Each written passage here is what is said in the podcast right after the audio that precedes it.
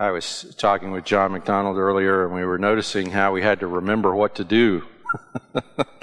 it's been only a few weeks, but uh, it's uh, it's interesting how much you can forget about what you normally do when doing something else for a few weeks. And uh, so I hope uh, everything is going smoothly so far. Seems like it is. And uh, so now I have to.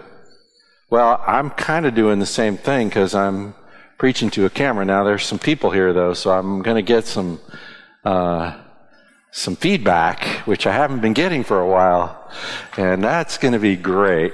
I have to say, uh, it's amazing how much difference that makes, and uh, so I might get a little more excited than I have been sitting there on the porch or in front of the camera all by myself uh, for the last few weeks. But in any case it is good to be here in the church and doing the Sunday morning worship on Sunday morning. And uh, that's good. I'm, I'm enjoying it very much. We are studying in the book of John, and we've come to the climax of the story, and that is the, the death of Christ. And I've titled the uh, sermon this morning. It has, it's one word, it's a one word title. It might be a word you've never heard before, though uh, if you've been around church, it's possible that you've heard it. It is the word tetelestai. That's a Greek word, by the way. It's the Greek word in the book of John in the New Testament. Tetelestai. I believe this is the most important word ever spoken. That Jesus speaking this word is the most insignificant thing that anyone has ever said. Now, that means me preaching this morning is a bit off the mark. I cannot do justice to this word, to what Jesus says. And he says it, it is the very last thing he says before he dies. Tetelestai, a single word. Now, I'm going to keep you in suspense. Some of you know what it means, but I'm going to keep you in suspense for a little while because we're going to look at some things. There's a there's a theme in this section of the book of John, I think, uh, and we're talking about John chapter 19 and beginning with verse 18. I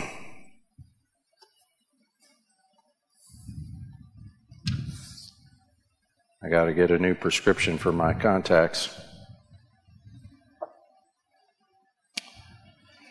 And we're going to look at verse 18 all the way to verse 30. Again, that's a pretty big chunk. And last week we looked at the first part of this a little bit at the end of last week's message. But I wanted to go back and, and notice some things. There's, there's a bit of a theme in this section, and that is the theme of the fulfillment of the Word of God, the Scriptures. And uh, there's things that are written that must be fulfilled. But if I just go on the theme of it is written, the first thing that is written is written by Pontius Pilate in this text. So in verse 18, we read this. So they took Jesus and he went out, I'm sorry, that's verse 17, and he went out bearing his own cross to the place called the place of a skull, which in Aramaic is called Golgotha there they crucified him, and with him two others, one on either side, and Jesus between them. Pilate wrote a notice and put it on the cross. Jesus of Nazareth, the King of the Jews. Many of the Jews read this inscription, for the place where Jesus was crucified was near the city, and it was written in Aramaic, in Latin, and in Greek. So the chief priests of the Jews said to Pilate, don't write the king of the Jews, but rather this man said, I am king of the Jews. Pilate answered, What I have written, I have written. Jesus of Nazareth, king of the Jews. And as we often see in the book of John, the enemies of Christ serve the glory of Christ. We noticed this last week. We noticed that Caiaphas, the high priest, was the one who prophesied that one man should give his life for the nation. He didn't know what he was saying, but John did. Here again, Pilate, Pilate's intention, of course, is to belittle Jesus, and probably even more so, to belittle the Jewish leaders who delivered Jesus to him. He says, Here's what we will do with your king. And they say, He's not our king. He's, he says, I said he's your king. And he is crucified. And in that argument between Pilate and the chief priests of Israel, who is correct? Though unintentionally so. Pilate is. For Jesus is in fact the King of the Jews. And so the enemies of Christ glorify Christ. This is really what Jesus said at the beginning of chapter 17 when he said, The hour has come. Glorify your Son. And he was talking about how he would be lifted up on the cross to die and in so doing be glorified. And so Pilate says, I have written what I have written. The Greek word for written there is the verb grapho. We get like uh, all of our graphic, all the words in English that start with graph, all come from this word. It means to write. And it is in the perfect tense, which I really like in this case. I don't I only, you know, I try to only talk about the tense of Greek verbs. I probably am more inclined to talk about the perfect tense than any other tense because it has a depth that says what is done is done and it has altered the situation permanently so that now this is written and evermore will be written Jesus of Nazareth, King of the Jews.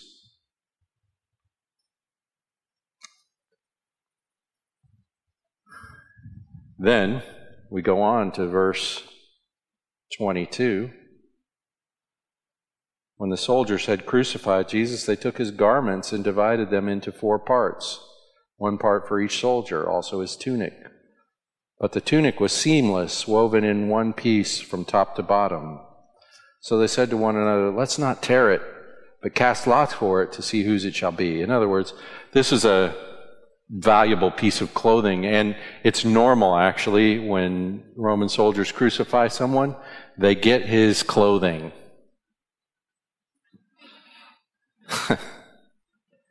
You know, the human race has not invented many uh, more brutal ways of executing someone than crucifixion.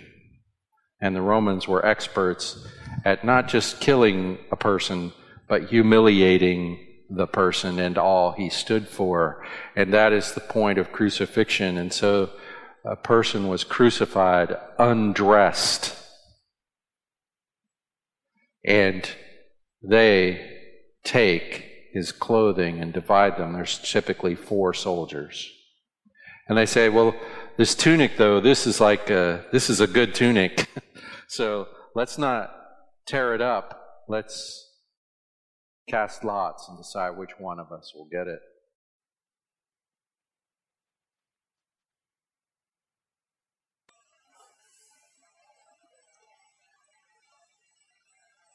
Then we read this this was to fulfill the scripture. The word for scripture, typically in the New Testament, is the word graphe. It's simply the noun of the verb we just read about. It, I've written what I've written.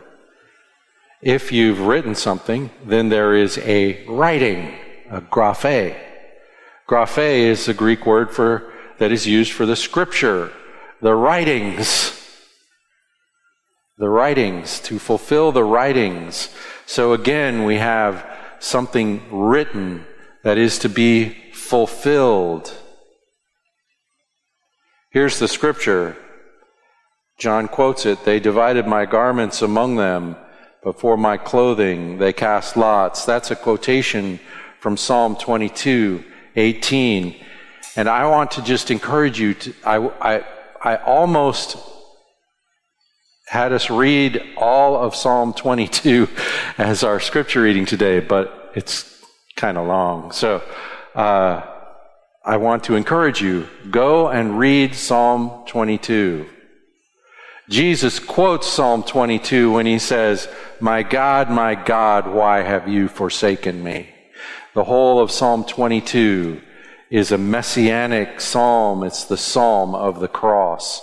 And that is the psalm that is quoted by John here. They divided my garments among them, and for my clothing they cast lots. Again, the soldiers do not know they are fulfilling what has been written, but they are. And they must because all that has been written must be fulfilled, and it's an unwitting fulfillment. And John, as though to emphasize his point, he says, This was to fulfill the scriptures, which says, They divided my garments among them, and for my clothing they cast lots. He says, So the soldiers did these things. Because it was written, the soldiers did these things. Not that they knew it was written, but it was. And then he says, So the soldiers behaved like this, but standing by the cross of Jesus were his mother and his mother's sister, and Mary, the wife of Clopas, and Mary Magdalene, four women. And we know from the other Gospels that there was actually there more women there. I think it this is really a detour, but I think it's kind of interesting that nearly all of Jesus' manly disciples are nowhere to be seen at this point, but the women are there.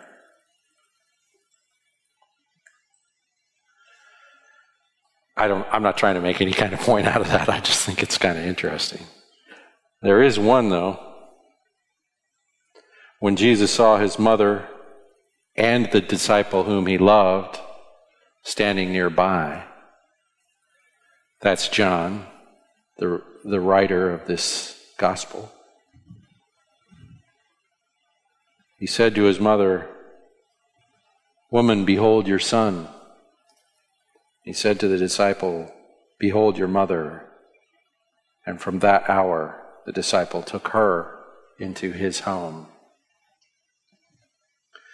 Jesus is crucified, dying on a cross, and exhibits proper care for his friend and his mother. He sees to them. I think this also, John could have written, he didn't, but he could have written also this was to fulfill what Jesus said that he would not lose a single one of those the Father had given him. so Jesus takes care of Mary and John. And John observes here that he is the disciple whom Jesus loved. And this certainly is a demonstration of that love. Then the text goes on. After this, Jesus, knowing that all was now finished, said to fulfill the scripture, I thirst. So again, we're fulfilling the scripture. and Jesus is not unknowingly doing so. It says here, he knows that everything is done now. And so he says to fulfill the, it's his intention to fulfill the scripture. And so he says, I thirst.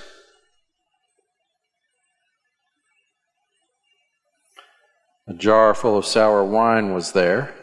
So they put a sponge full of sour wine on a hyssop branch why on earth does John find it necessary to tell us what kind of branch it was? Well, anyway, he put it on a hyssop branch.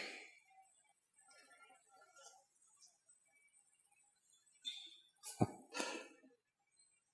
I was just looking at it and now I can't find it. Yeah, there it is. And held it to his mouth. When Jesus had received the sour wine, he said, It is finished, and he bowed his head and gave up his spirit. Now, there's some interesting play with the words here in the original text that you can't see in English. Jesus, knowing that all was now finished, tetelestai, That also is a perfect tense verb. And so we could say, done and done. Everything is finished, he said, in order to fulfill. You know, we read that expression, to fulfill the scriptures earlier. That was a different word for fulfill. That word earlier when the soldiers, you know, were casting lots for Jesus' clothes, that word for fulfill the scripture was the word plerao, and it literally is what you do when you fill a glass. Uh, it means to fill something up. This word, to fulfill, is teleao. It is the exact same word as Jesus, knowing that all was now finished, in order to finish, in order that the scripture, the graphe, would be finished, complete, fulfilled, he says, I thirst. And the soldiers get the sour wine and they take a hyssop branch. So, what is the scripture that's fulfilled here? Well, there's some discussion about that, but the most likely candidate is Psalm 69 21.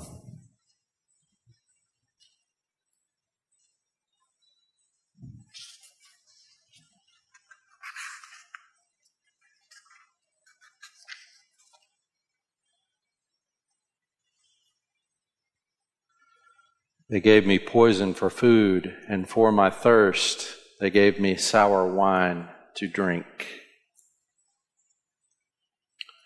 So, one way of reading the text in the book of John, Jesus, knowing that all was now finished, said, in order to fulfill the scripture that says, they, For my thirst, they gave me sour wine to drink, he said, I thirst. Well, I think there's some more scripture. There's a reference in Psalm 22, 15 about the thirst of Messiah.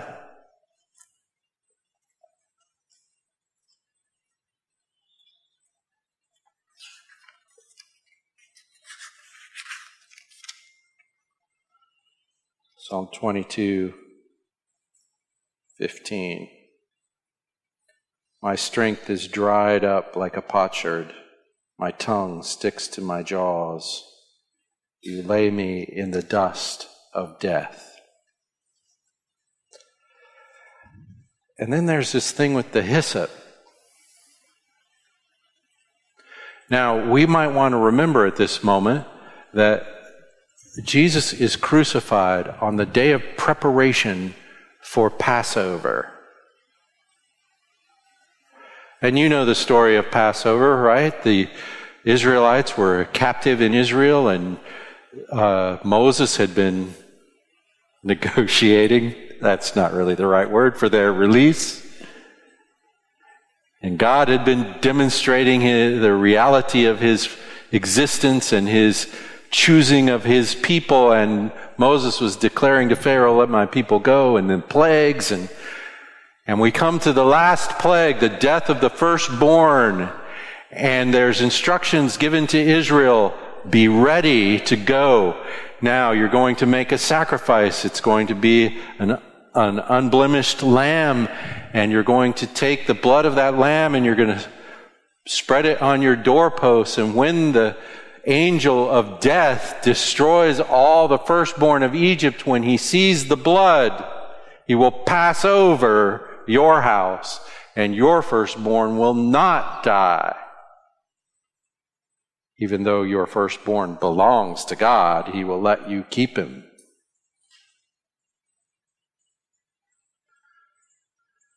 So that's the story. So that's what happens. And they're supposed to eat the meal standing up because the next, when this happens, Pharaoh says, get out. He doesn't say, uh, okay, I'll let you go. No. He says, get out of here right now. Now, we know he changed his mind later and he tried to chase him down, all of that. But that's Passover. They took a branch to dip in the blood of the lamb and put the blood on the door. The branch was hyssop. So on the day of Passover, when the chief priest of Israel turns Jesus, the Lamb of God, over to Rome to be killed as a sacrifice for the nation. They serve him sour wine on a branch of hyssop, just like the hyssop that was used to put the blood of the Passover lamb over the door of the people of Israel in the original story of the Passover. Now, that, to my mind, gives much more meaning to what does it mean when it says Jesus said in order to fulfill the writings. The writings are complete with this act of these unknowing Roman soldiers. Jesus knows what he's doing. So we come to the most important speech ever delivered, and it's a speech of one word.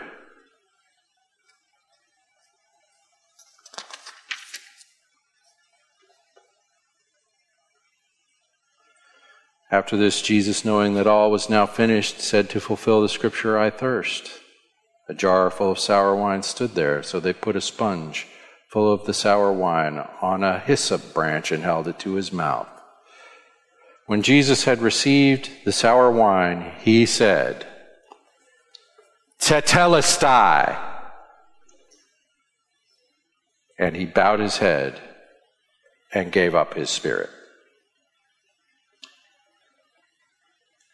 Done. Done. Finished. Now, you could read this in the mind of Jesus a few different ways, but I just want to point out this is not a cry of relief. This is not a, oh, I'm finally done with this. That is not it. because the word tetelestai does not fit that. It fits a cry of victory. I have reached the goal. I have come to the end for which I am here on the earth. Hallelujah. It is finished is the cry of Christ on the cross. It's not a cry of relief, it's a cry of victory, a cry of accomplishment. The very word itself is to come to the goal line. You know, when, uh, when there's a football match, and for those of you in the United States, I'm talking about the football of the rest of the world, a soccer match. When there's a football match, you know, it's really hard to score. This is one of the reasons, by the way, Americans don't particularly like soccer. It's because there's not much scoring. Basketball, yeah, then there's a score every two seconds. Football, it just takes forever and ever, and they'll get right up to it. No, not this time. And they'll get right, oh, no. And that's what everyone else likes about the game is the suspense, and they're, oh, they almost got it. Oh, they almost got it. And then they score, and the guy on TV says, Goal!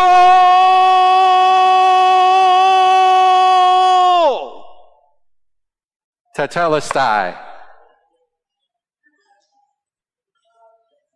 Tetelestai. And by the way, I didn't keep yelling that long enough. You can see this word in the book of John in chapter 17. Well, let me go back to chapter 4 first. chapter 4, verse 34. This is the story of the woman at the well, and at the end of the story, the disciples said to another, uh, Has anyone brought him something to eat? Jesus said to them, My food is to do the will of him who sent me and to accomplish his work. That's the word, accomplish. Same word. Teleao.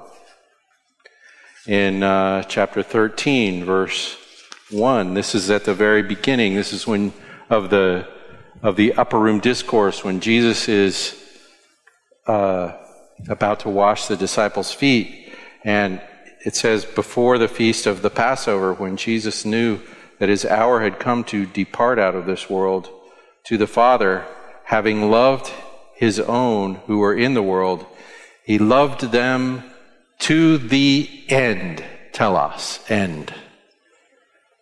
He loved them completely, all the way till there the, the whole concept of love was complete in his love for his disciples.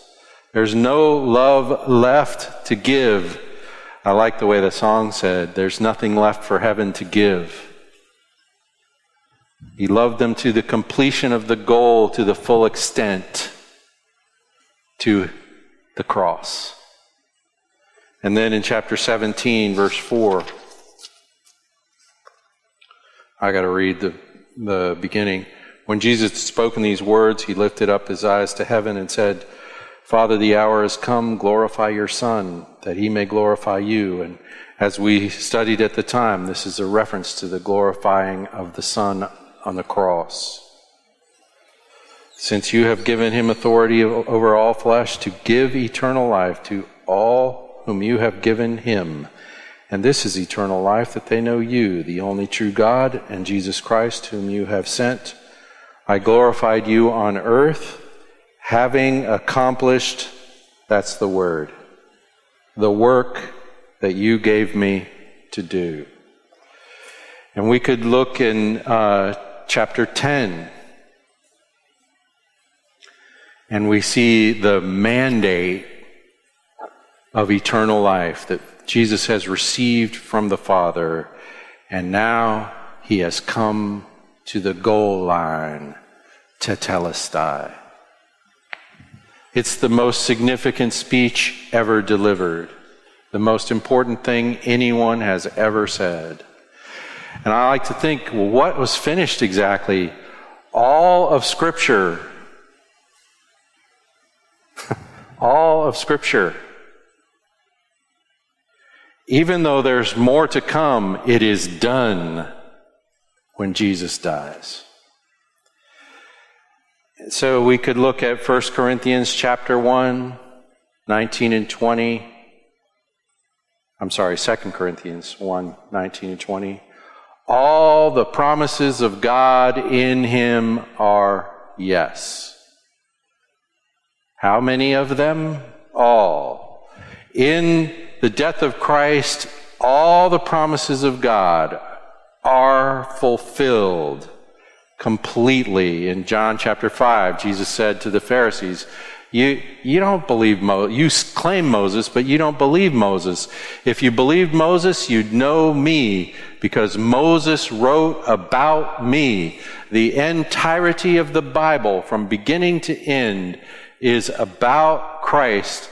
The whole story of the text of scripture is how do we get from the fall of man in chapter 3 to the redemption of man in Revelation 21.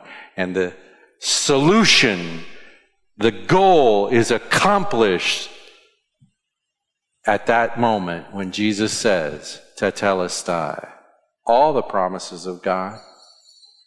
I think we could look at Genesis chapter 1, verse 26, when God says, Let us make man in our image according to our likeness. The the character and nature of God is never more fully on display than when Jesus says, Tetelestai. It is absolutely clear what kind of God God is when Jesus dies on the cross to redeem us. It is the human life of complete righteous obedience when Jesus gives himself for the sins of his people. It is love perfected and perfectly demonstrated. So Genesis 1:26 is finished at the cross. Genesis 3:15 where God says to the serpent, the seed of the woman, you'll bruise his heel, he'll bruise your head. The enemy of humanity is totally defeated, done. Now he's still out and around doing his stupid stuff, but it is stupid and he has lost already.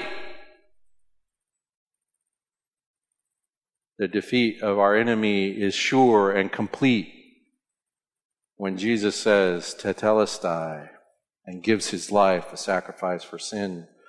The, all of the promises to Abraham about the making of the nation of Israel and about the blessing of all the nations through the one nation that shall come from Abraham, who is not even able to have children, and neither is his wife.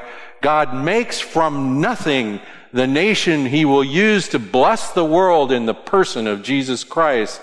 And how we get from Genesis 12, 12, the blessing of the nations through, through the nation of Abraham is the cross of Christ.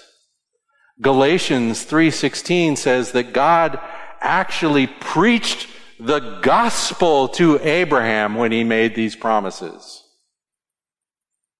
And these promises are fulfilled in the seed. And you might remember, Paul makes kind of an issue out of the fact that it's a singular word there. There's only one. It's the man Jesus that brings about the fulfillment of the promise to Abraham. You can read in the law of Moses in Deuteronomy chapter 30, you can read the promise of the new covenant. There's this covenant of law, and there's a new covenant in which the law will actually be written on your heart. Your very nature will be redeemed and changed. The Spirit of God will be given. You can read about this in Ezekiel. We read about it in Jeremiah 31 in our reading this morning. And in the cross of Christ, it is finished, the establishment of the new covenant and of the new covenant people.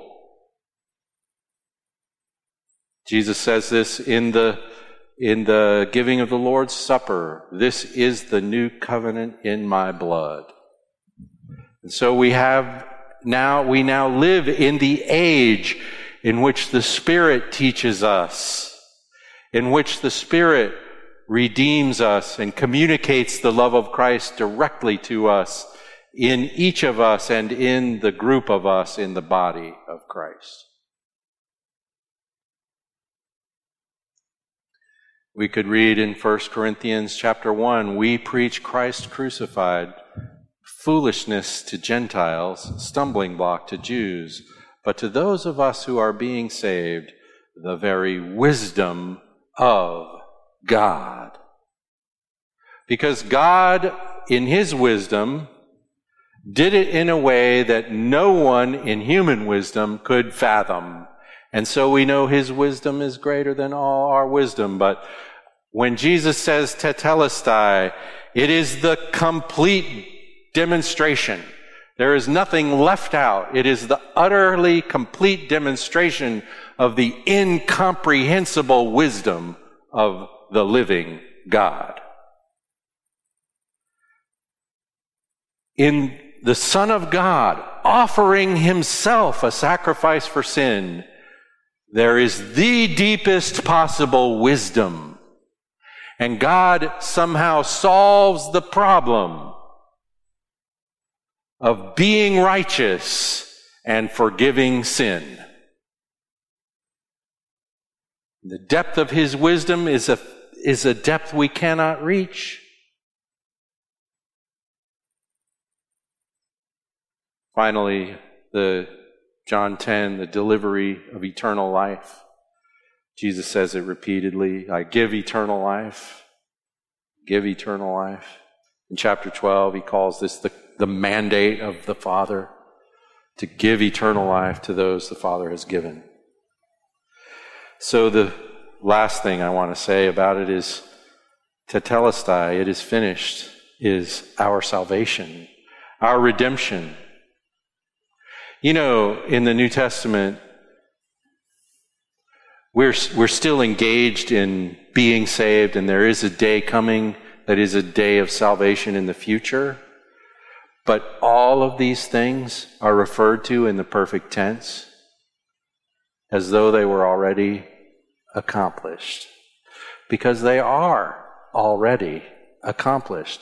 In Ephesians chapter 2, Paul says, He has raised us up in Christ and seated us already in the heavenly places in Christ Jesus. We're called, Romans 8, justified, glorified. Glorified is a thing to, still to be realized in the future, but Paul refers to it as a finished, finished work. We're reconciled by the work of Christ. We're sanctified by the work of Christ, set apart to God by the work of Christ. God has answered Jesus' prayer sanctify them in the truth. The wrath of God is utterly satisfied on our behalf in the death of Christ, tetelestai. We're cleansed. The righteous life of Christ that perfection of the righteousness of God in the man Jesus that we talked about from Genesis 1, that is imputed to us already in Christ. We're raised with Christ, seated with Christ, forgiven in Christ, born again by the Spirit of Christ, indwelt by the Spirit of Christ, done done. Tetelestai. It is the greatest statement of victory ever. Nothing can ever exceed it. It is the most heroic moment imaginable. Done. It is finished. Tetelestai in the bulletin today, I put a, I, as I usually do, I put a little question there next to the title of the sermon. And the question there this morning is what remains for us to do? Now, you might be tempted to say nothing. And there is a sense in which you would be absolutely right to say nothing. And yet, there are things to do. there are things to do. We don't have to do what Jesus did. We do not accomplish these things. But because He has accomplished these things, our life is redirected in an entirely new way that comes from victory. I don't need to gain victory. I have it. I live from it. And I do live. And I, having received this love beyond imagination, I can exhibit it. And if I can, why on earth don't I? What is stopping me?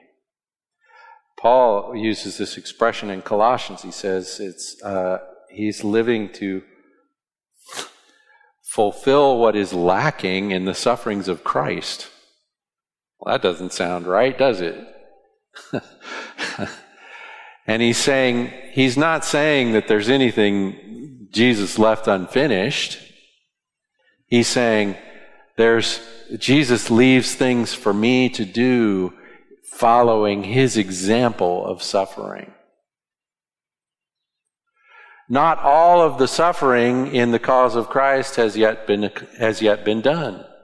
Some of it is left to you. Paul considers that a privilege to love someone with the love of Christ. But the beginning of that is to stop and rest in the finished work. It is finished, it is finished, it is finished. You do not accomplish your salvation, He accomplished it. You begin from a position of the assurance of faith. You begin at rest. And the work you do is a work from rest. There's still things for you to do. You have the opportunity to exhibit Christ in many different ways. Only because it is finished. Tetelestai. Father, we want to thank you for your goodness and grace. It just sounds inadequate to say that.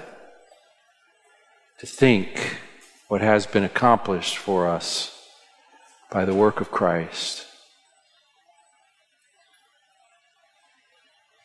Can't really get our heads around it. Father, we pray that the love of Christ will become the driving force in all of life for us in each of us and in our life together in the church. We thank you. In Jesus' name, amen.